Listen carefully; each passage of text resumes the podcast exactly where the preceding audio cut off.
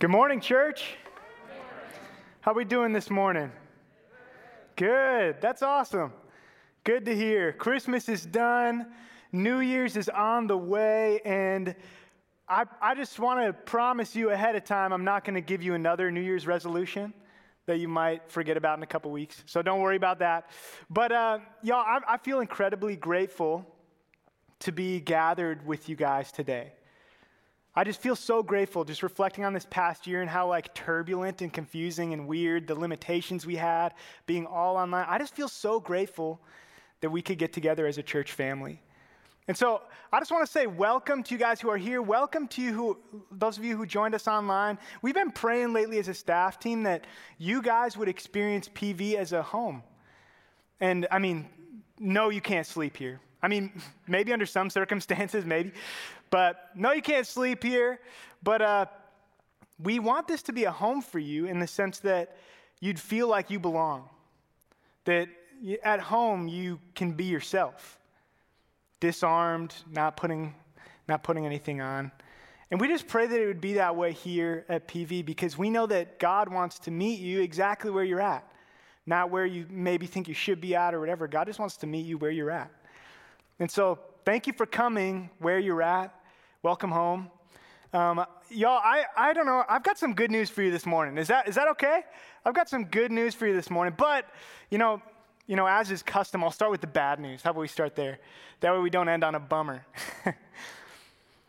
The bad news is that we currently live in a broken world. And if we want to put a biblical term to it, we live in a fallen world. Right from Genesis three, humanity has fallen, has rebelled from God. We have chosen, Adam and Eve in the very beginning chose, hey, I want to be my own God. I want to choose the direction for my life. I want to choose what is right and wrong, what is good and evil. I want to choose that for myself. And we didn't want to trust that to God. And oh my gosh, are we paying for it today? Oh my gosh. I, I have the pleasure of working with the college students here. Um, and oftentimes in the, those college years, that we ask those hard questions. Like, why is there evil in the world? And y'all, I just point them straight back to Genesis three. Because what we know in the beginning is that God created everything perfectly good. There was perfect relationship between humanity and God's creation. There was perfect relationship between humans. And there was perfect relationship between humans and God. But then when we rebelled, when we tried to be our own gods, we brought evil into the mix. Every ounce of evil that we have ever experienced, any generation has experienced, can point back to that. Every single lie, every single moment of distrust, every time that you have felt envious of somebody else and forgotten who God has created you to be, every moment of comparison, every murder, every mass murder, every ounce of evil is because we rebelled from God and we brought evil into the mix. Who's ready for some good news? Somebody ready for good news? Some of my favorite words in the Bible, but God. But God. God would not allow it to stay that way. He loved us so much that he sent his one and only son so that whoever believes in him will not perish, but have eternal life. God has given us another chance. And what we know about eternal life from God's word is that there will be a new heaven and a new earth untainted from sin. That is something to look forward to. God has rescued our eternity, but also on another sense, God has rescued our present. Jesus came to bring the kingdom of God here now. And that is an amazing charge that we can take up. He has blessed us and charged us with the ministry of reconciliation. I love that. Because of what Jesus did, we have right relationship with God our Father right now. We have right relationship with God right now. That is amazing. That is what we walked away from, and that is what humanity has been desperately craving since the very beginning, is right relationship with God. Church, if you've put your faith in Jesus, You have right relationship with God. I love the words that the Bible, the scripture uses over and over. You have peace with God. You have been reconciled. You have access to God because of what Jesus has done. Our relationship with God has been restored. Do I got some Christians in the room? Yeah, yeah. This is the gospel. This is the good news. This is what should get us out of bed in the morning. This is the good news. And man, is it good. Man, is it good. Church, uh, that's, I mean, I could leave you with that if you want. Could be pretty quick. You were here, you know, a couple days ago. No? Oh, we'll, we'll go. We'll go. It's part of my job. So would you guys pray with me as we jump in? Father, thank you that you love us. Thank you that you are here. Thank you for Jesus. Thank you for Jesus. Thank you that we have right relationship with God. Thank you that you have brought us out of the dominion of darkness into the kingdom of your beloved Son. Thank you, Lord, that when we believe, you give us your promised Holy Spirit as a seal for the day of redemption, that Jesus, your Spirit is in us. Thank you. I pray, Lord, that your Spirit would move in our hearts, that you'd bring conviction where it is necessary, that you'd bring encouragement where it is necessary. God, would you speak to us? Would you humble us today? And would you help us to hear your word? I pray that your Spirit would do what we can't to peel back the layers of our heart that have just been hardened by this fallen world so that we can hear you afresh today. We love you, Jesus. Thank you for what you've done. In your name, amen. All right, guys, are you okay if I read from the Bible this morning? Awesome, because I'm going to do it anyway. So here we go. Matthew chapter one, verse twenty-three. It says, "Behold, the virgin shall conceive and bear a son, and they shall call his name Emmanuel," which means God with us. This is one of the names given for Jesus. And man, if you were here on Christmas, we watched a video that just listed so many different names that Jesus would be called. And it is just amazing to me how many different hats Jesus wears, how much he has done for us. And I love this verse, though. I love what this word means. Emmanuel. God with us. And when I think about this, when I when I think about the gospel, um, frequently I like to read through the gospel story because, man, I, I love seeing Jesus' life. And every time I read it, I become super, super jealous of the disciples. I'm just like, man, what would it have been like to walk with the very word of God? What would it have been like to walk next to, to learn from, to see the miracles performed by God in man? Oh my gosh, I wish I could have been there when he healed the blind man by spitting in the mud. I mean, I, I thought I would have been like, that is so weird, Jesus. Picks up the mud, rubs it on his eyes, and he's healed. It's like, oh, okay, that, that's not so weird. It's great. I would have loved to have been there. I would have loved to have been there when he preached the Sermon on the Mount. Oh my gosh, to have been able to look on the life of God in flesh. Man, I just, part of me is so jealous. And there, there's this thought in my head where I'm like, man, if I, if I could have been there, I would have got it. I would, like, I wouldn't doubt. I wouldn't have like, I wouldn't have any problems. Sin wouldn't be, sin wouldn't even be there. Like, man, I would just, I would get it. But I mean, from reading the Gospels, I start to understand, actually, no, I, I probably wouldn't have got it. The disciples had no clue. And they were with God in flesh for three years, seeing all these miracles, hearing his teachings. They didn't even get his teachings without the Holy Spirit's help. And that just makes me wonder why, just why didn't the disciples get Jesus? I've got a story for you. I uh, I, I really like to play basketball. I was an athlete or wannabe athlete in high school, was kind of small, couldn't really play football, would always get hurt. Um, but I came to college and I loved being active. I loved being fit.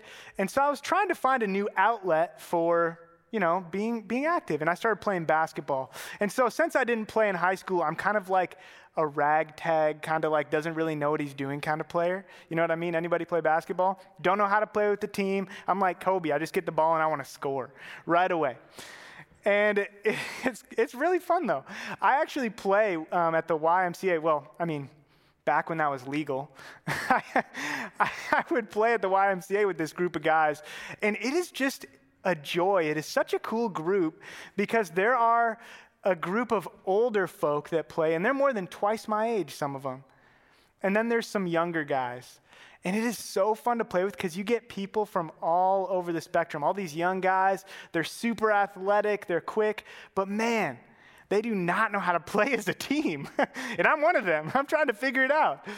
But these older guys, these guys in their like late forties, fifties, even sixties maybe, They they know how to play so crisp. Their shots are good. They understand the game. We've played before, young versus old, and man, we got just trashed.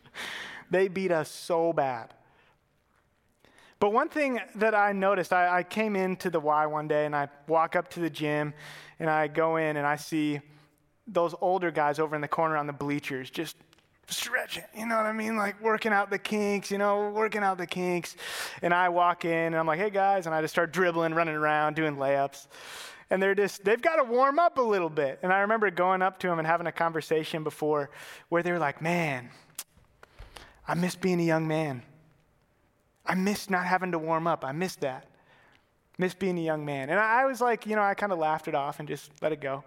And, but I've thought about that a lot. I've thought about that a lot since then. And if there are any older gentlemen in this room, I would challenge that and say, no, I don't think you really do miss being a young man.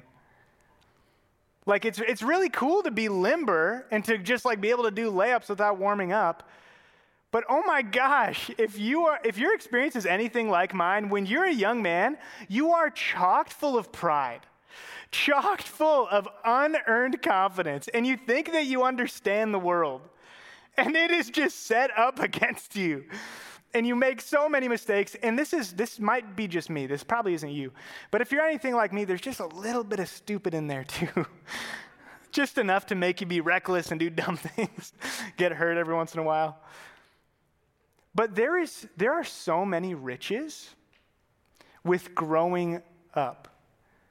With growing older. And oh my gosh, I envy the gray hairs and the wisdom and the years and the understanding. Because oh my gosh, I make so many mistakes. So many just goofy mistakes. I got married, y'all. I got married this, this last year. It's amazing. I'm so blessed. I cannot believe my wife married me. She's way too good for me. She is way too good for me. She's amazing. I love being married to my wife, but as a young man, I kind of, you know, like I said, I kind of feel like I understand the world and I got things figured out. And so I remember one time in our marriage, we we were, you know, about to enter into a conflict. She brought something up and I could tell she was upset about it. And in my, you know, super wise head, I was like, hmm, how should I keep this from escalating? Maybe I should make a sarcastic joke and make light of it. I don't know if you guys have ever tried that, but if you haven't, don't. Do not try that. That's not a good move. But man, there were some young men in the Bible called the disciples who thought they got it. And I think since sometimes we young men think that we understand it, we're kind of bad at listening. At least I am. And I know the disciples were as well. The disciples were terrible listeners. They thought they had Jesus figured out, and the whole way he's like, mm-mm, you do not get it. There are so many stories I could point to, to to point this out, but there's one of them that I love. Uh, it's in Matthew chapter twenty. Let's go there. Matthew chapter twenty, verses twenty to twenty-four. It says, and then the mother of the sons of Zebedee, that would be James and John, came up to Jesus with her sons, and kneeling before him, she asked him for something. And he said to her, "What do you want?" She said to him, "Say that these two sons of mine are to sit one at your right hand and the other at your left in your kingdom." Jesus answered, mm, "You do not know what you're asking. Are you able to drink the cup that I am to drink?" They said to him, "We're able. We, we get it. We understand." And he said to them, mm, "If only you knew. You will drink my cup. But to sit at my right hand and at my left, that's actually not mine to grant. But it is for those for whom it has been prepared by my Father." And when the other ten disciples heard it, they were indignant at the two brothers. I, I love this passage. I feel like there's a little bit of weirdness in it. It kind of makes me laugh because James and John had their mom go to their boss and ask for a promotion. Can you imagine that? Can you imagine if I had my mom come to church and was like, "Hey, Chad, can you make Carl like the, the vice senior pastor? You know, give him a raise while you're at it." Like, what? That would be so weird. I'd probably get fired. Probably not. Chad's really gracious. He'd probably laugh. But it is so weird, that situation. And in reading some commentaries, and I mean, I've, I think I've heard other pastors preach on this, that was actually like an honorable thing. It wasn't as weird as, as we would think it would be. It, it wasn't like a super weird, uncommon thing. It was actually an honorable thing to have your mom come do that. And so, but what, what I really want to point out is that the sons of Zebedee, James and John, they thought they had Jesus figured out. They thought they knew what he was coming to do. The common understanding at that point in the Old Testament time is that the Messiah would come, and that when he would come, he would rule Israel, and he would boot out any oppressors, anybody ruling over them. And then Israel would rule, or the Messiah would rule over Israel as a nation forever, and everything would be great. That was kind of what they thought was going to happen. They thought he was going to be a military leader. They thought he was going to take over. Even those who were closest to Jesus, they thought that as well. But Jesus actually came to bring a different kingdom.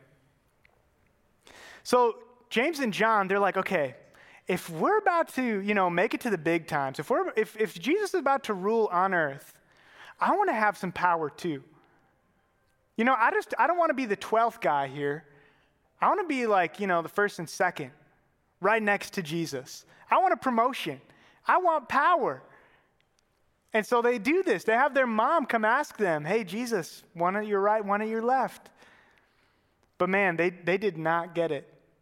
They did not understand it at all. And here's one reason why I know that the disciples are terrible listeners is because two chapters before this, Jesus says in Matthew eighteen, "Hey, actually, the greatest, the greatest among you is whoever humbles himself like this child." Greatness actually comes from humility and not from trying to seek power. And they did not hear it. They decided to seek out that power and that worldly success. And the point I want to make here, and I think this is relatable, not just James and John struggle with this, but we often value worldly success more than we value relationship. Man, that, that totally can happen here in America. We value worldly success over the relationships that we have. And man, we miss out on that. We miss out on relationships so much. My goodness. I know that I do for myself. This is something I really struggle with. And the question I want to ask this morning, just as an introspective moment, is what does this worldly success look like for you? What, what kind of entangles you in your walk? What draws you away from relationship? Is it being right? Because man, that can harsh our relationships. Is it getting money, stacking that bread, as the kids would say? Is it getting rich? Is it having the respect of others, the approval of others maybe? Is it having power or influence? Is it even personal satisfaction and comfort? Do we put that above relationship? Man, I know that I've done that. I've put all of these above relationship in my life, in my short life. One thing I want to point out is verse twenty-four After James and John do this, they're, they're seeking their, their worldly success, and the disciples find out they were so upset. They were indignant, it says. They were so mad. Do you think you're better than us, guys? Why would you do that? Why would you go behind our backs trying to subvert us, trying to get more power? Like, do you care more about that than relationship with us? What's going on there? And the point I want to make is that when we make life about worldly success, it harshes our relationships. It really does. The people around us, those closest to us, really feel that. They really feel that. And this is not Jesus' way. Let me just clarify that. This is not Jesus' way.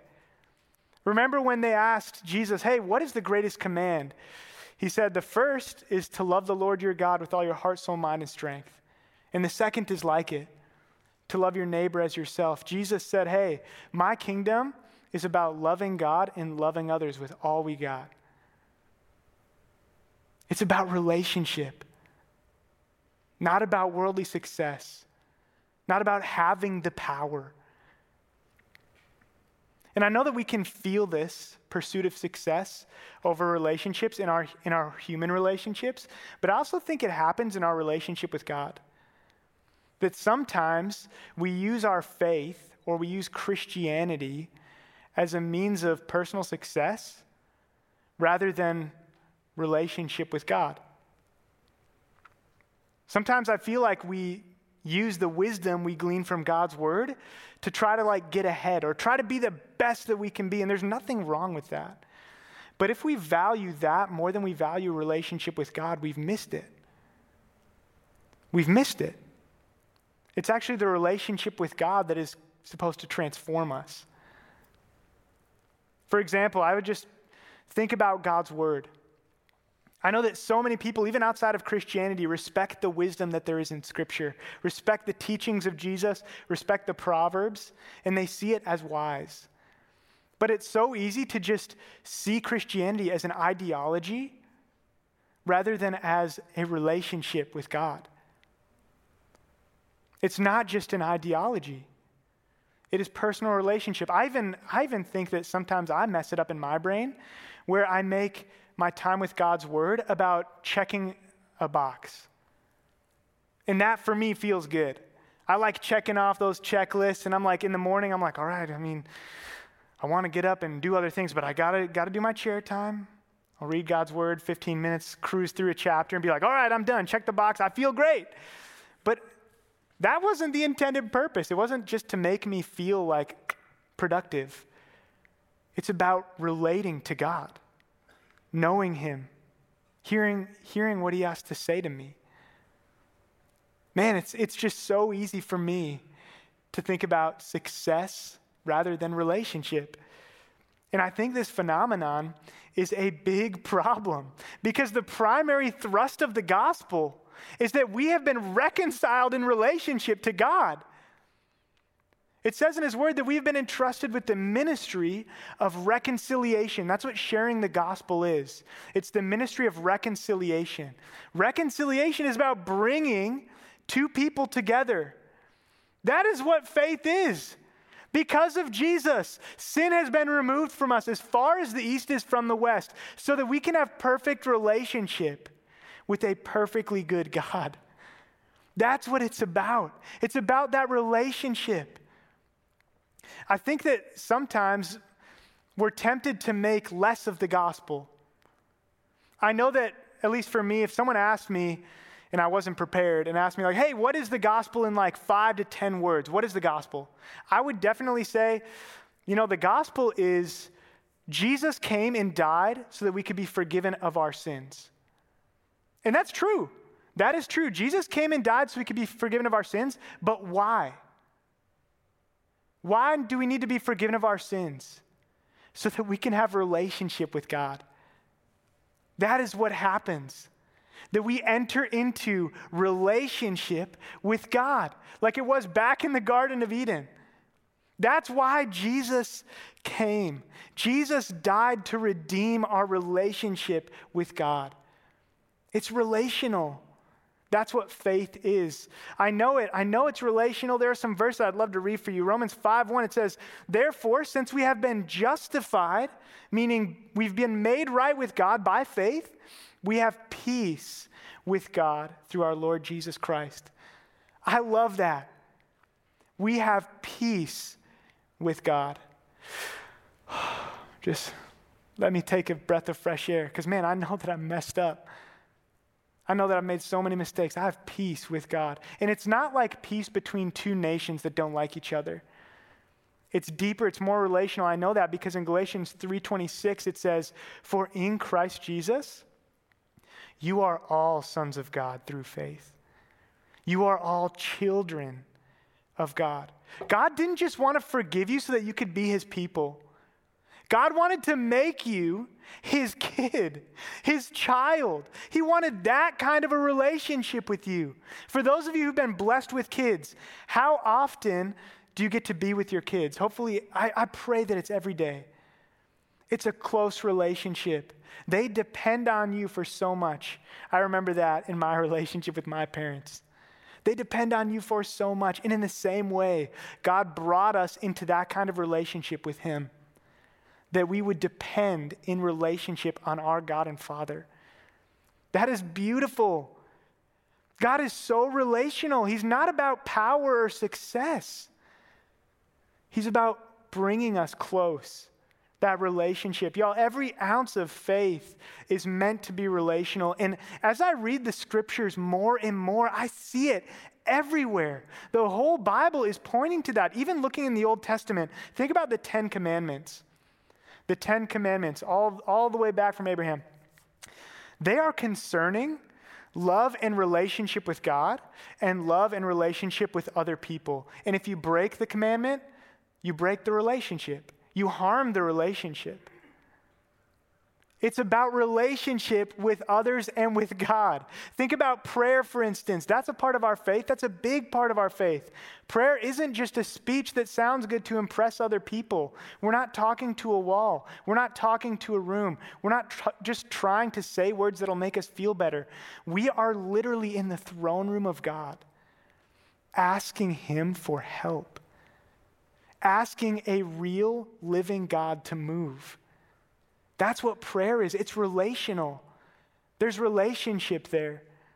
Thinking about God's word, it's how he shows us who he is. He reveals his character to us in it. He speaks to us through his word. When I open God's word, even if I've read it before, it hits me afresh. It hits me new because God is speaking through his word. It's relational. He is speaking to me. He is speaking to you. Relationship. Even faith itself is relational. It's trust, right? I used to think faith was just tr- choosing to believe in something. It's just the power of will. I'm going to choose to believe in this because I like the way it's headed. Faith isn't just like heaping up hope that is based on nothing. Faith is well grounded. A mature understanding of faith is recognizing, no, it's not just trusting in this ideology because I think it builds the best humanity. It's actually rather, I trust in the person of Jesus. I trust in who he is. Faith, what it really is, is choosing to trust someone because of who they've proven themselves to be. That's why, because they've proven themselves to be a certain way. And God, throughout the whole history, the Old Testament up until now, he has been proving himself to be a certain way. And he has proven himself faithful. That's why we trust in him. That's why we trust in relationship with him. And just going back to thinking about the disciples, I'm like, man, this faith thing, this relationship thing, that would be a whole lot easier if Jesus was right here. Like in the flesh, if Jesus was right here, that would be so much easier. Walking with him for three years, talking with him, joking around the campfire. You know they did it. I bet Jesus was hilarious. That kind of a relationship that they shared, walking with him, seeing him move, I envy that. I'm like, man, There was just like this closeness in that relationship. But actually, Jesus says something else. In John chapter sixteen, seven, Jesus is talking to his disciples, and he's starting to tell them that he's he's going to die. He's going to go away. Sorry. He's going to die and ascend into heaven. And they're worried. They're freaking out because they're like, hey, we've just been following you, man. We've been following you for three years. You are the person we look to. If you leave, what, what, what do we do? Jesus says this in John sixteen, seven. But very truly I tell you, it is for your good that I'm going away. Unless I go away, the advocate will not come to you. But if I go, I will send him. Here, Jesus is actually talking about the Holy Spirit. It's kind of crazy that Jesus would say, hey, like me leaving earth is going to be a really good thing. The presence of God in human form on earth, the fact that that's leaving, that would worry me too. But Jesus is saying, hey, it's a good thing because I'm not just going to dwell in one body. I'm going to dwell in every believer, every single one of them. We know from Ephesians one that once you believe, you've been sealed with the promised Holy Spirit, that God's presence dwells with you. Emmanuel, God with us, Jesus, that didn't stop. God is with us now. We have the presence of God in us if we believe. That is incredible. We're not flying blind. He is with us. Your relationship with God is not long distance. It is not on hold. It is very present. It is in your very heart. Jesus dwells with you.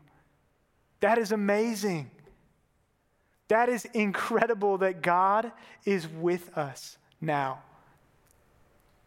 I want to continue on in that passage where Jesus just talks a little bit about sending his Spirit.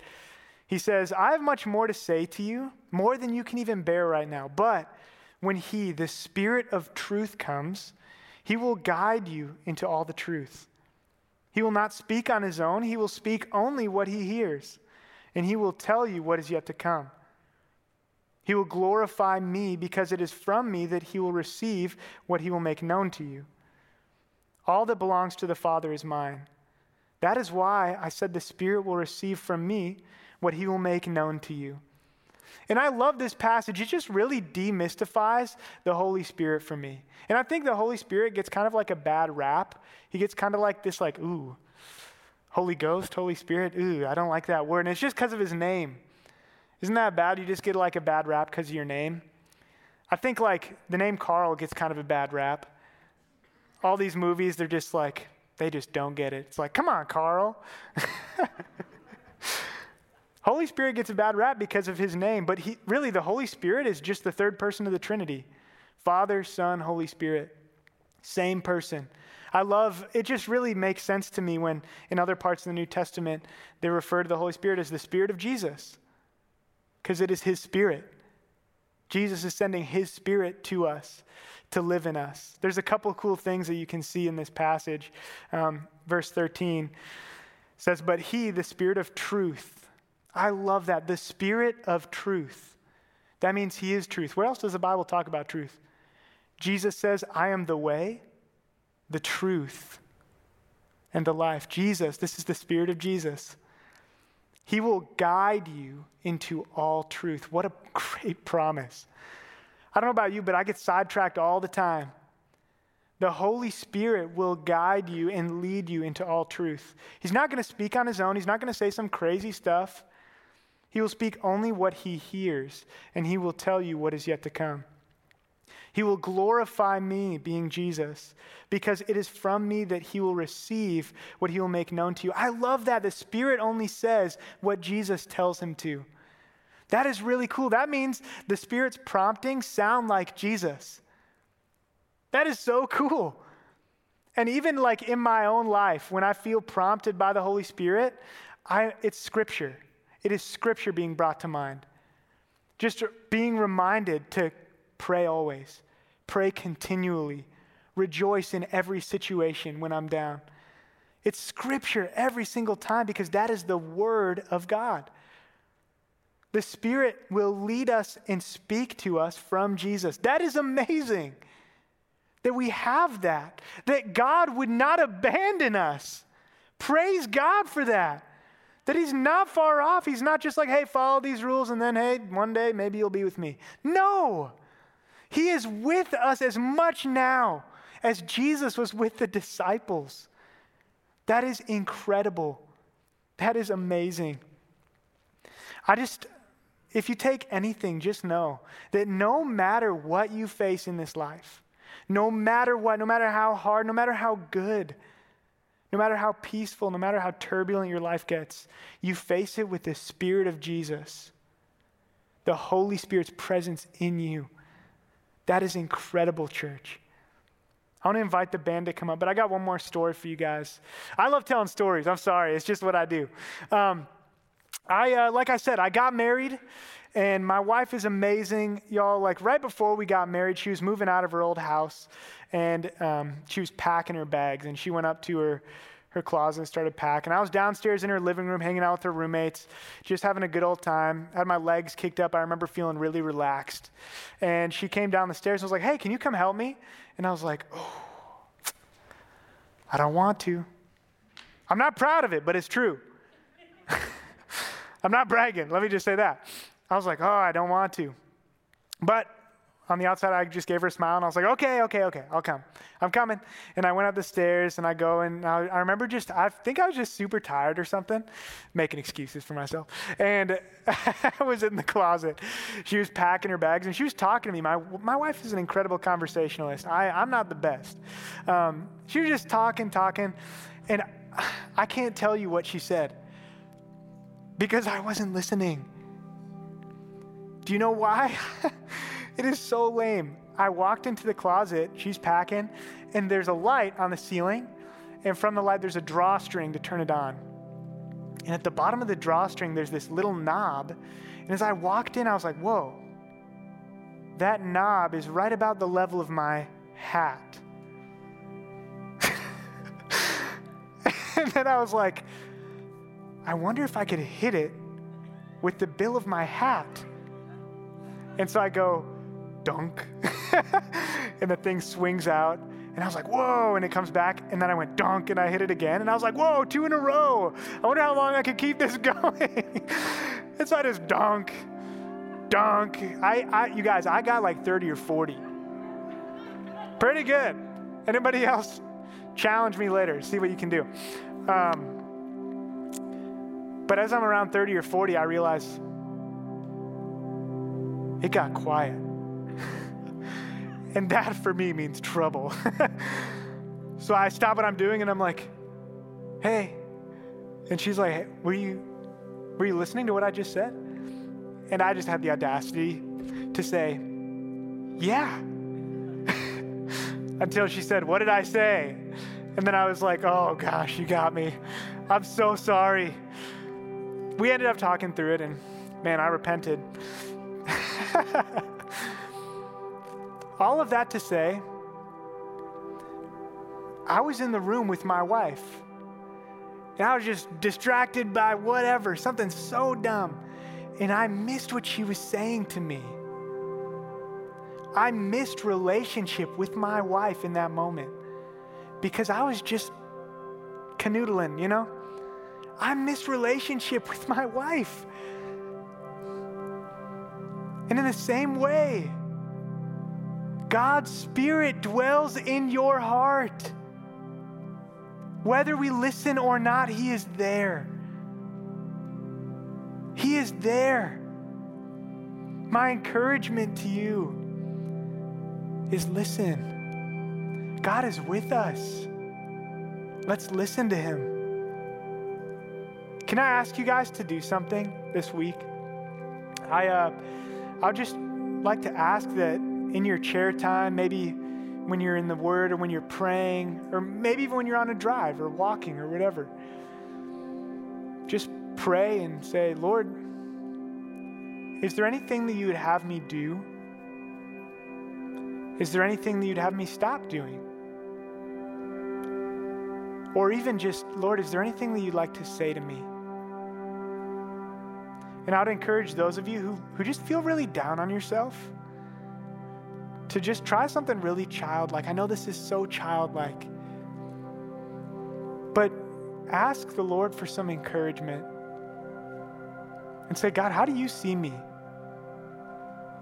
How, like, how did you create me? What do you see that is good in me? And then just pause and let him speak. I don't know about you, but my prayers get really crowded by my words. I'll just encourage you, ask a question and let him speak. Give him room. That's it. Would you guys pray with me? Father, thank you uh, for who you are. Thank you, Lord, that you are the founder of our faith and you're the finisher of it. It's just so encouraging, God, to know that no matter where we're at in our lives, no matter where we're at in our faith, that you're with us, that you love us, and that you're faithful to see us to the end. I pray, God, that you would move in our hearts, that you'd speak to us this week. Would you speak to us today? Just in the quiet voice that comes from our heart where you are, would you speak to us?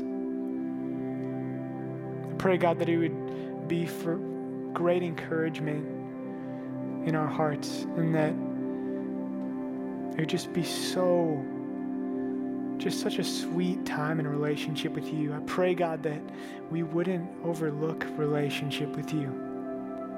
That we would remember that actually that's our created intent, is relationship with you in relationship with others. Would you lead us, Jesus, into this? We love you. We submit to you. You're our King. Thank you that you're with us. In your name, amen.